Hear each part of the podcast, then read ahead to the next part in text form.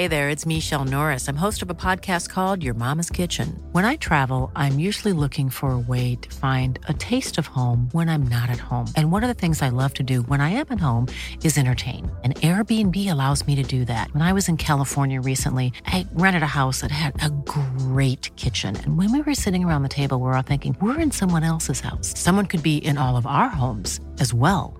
If you have a home, but you're not always at home, you have an Airbnb. Your home might be worth more than you think. Find out how much at airbnb.com/slash host. Talk Sport. Hey, you're listening to the Talk Sport here. I'm Fem Buckley. I'm Kane Reeves, and Scotland take a bow. Scott McTominay who scores a second goal, and Scotland are in dreamland now. It's Scotland two, Spain nil now. Unbelievable. A stunning result for Scotland over Spain at Hampden Park in their Euro 2024 qualifier. Scott McTominay with both goals, but manager Steve Clarke says it's not just him who deserves the credit. 16 players on the pitch, not one let us down. Seven players in the stand, just everybody as happy as everyone else. So we, we have a good group. We're, we're working hard to get better and better. I think tonight was a chance to put our mark in the group. We want to be competitive against the top team, and that's what we did tonight. Not everyone admired Scotland's performance. Spain captain Rodri called their football rubbish.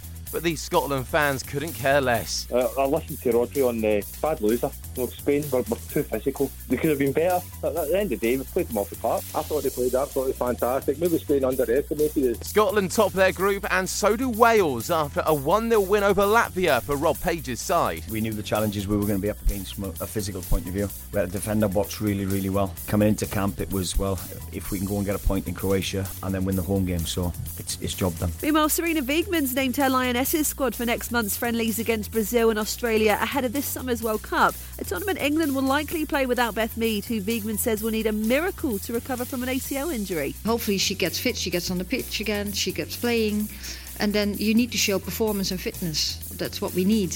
Yeah, it's um, it's a little concern, uh, but also yeah, don't think too much for forward. Just see how she, how, yeah, how she progresses. Now, Talksport's got live commentary of Anthony Joshua and Jermaine Franklin on Saturday, and there's a lot riding on it for AJ. Oh, I'll retire. If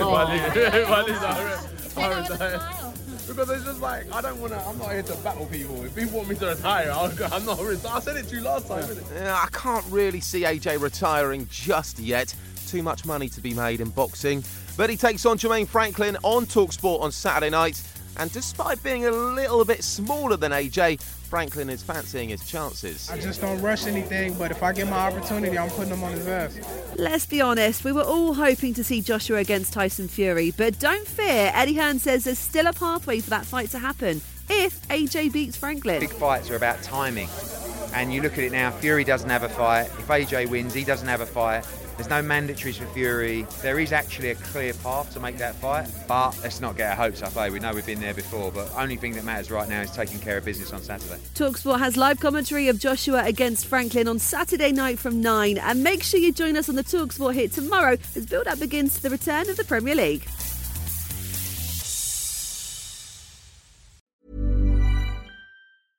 Flimsy staying slowing you down?